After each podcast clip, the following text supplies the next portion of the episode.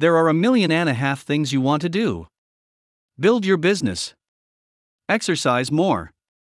Spend more time with friends and family. Read more books, etc. So how do you pack that into a 24-hour day that's already occupied with sleeping and eating?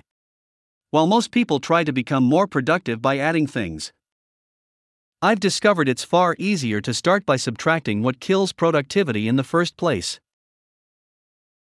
Because when you look at highly productive people, even though they're in different industries with different workflows, they always avoid key mistakes that sabotage everyone else. If you're ready to skyrocket your productivity to get more done than ever before, avoid these 7 specific habits.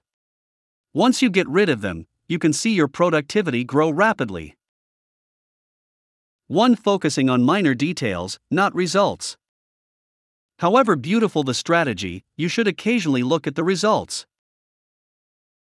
Productivity isn't about how much busy work you can cram into an hour, how organized your calendar looks, having an inbox of 0 emails, or having the fanciest scheduling apps. It's about the result you produce.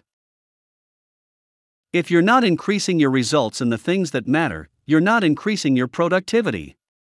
You're just doing more busy work more efficiently.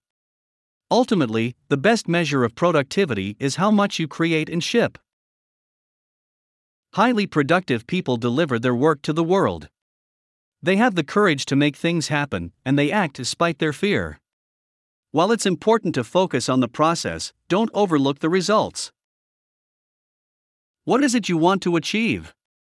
Make sure your results are moving toward your goals. Once you start focusing on your output, your productivity will skyrocket.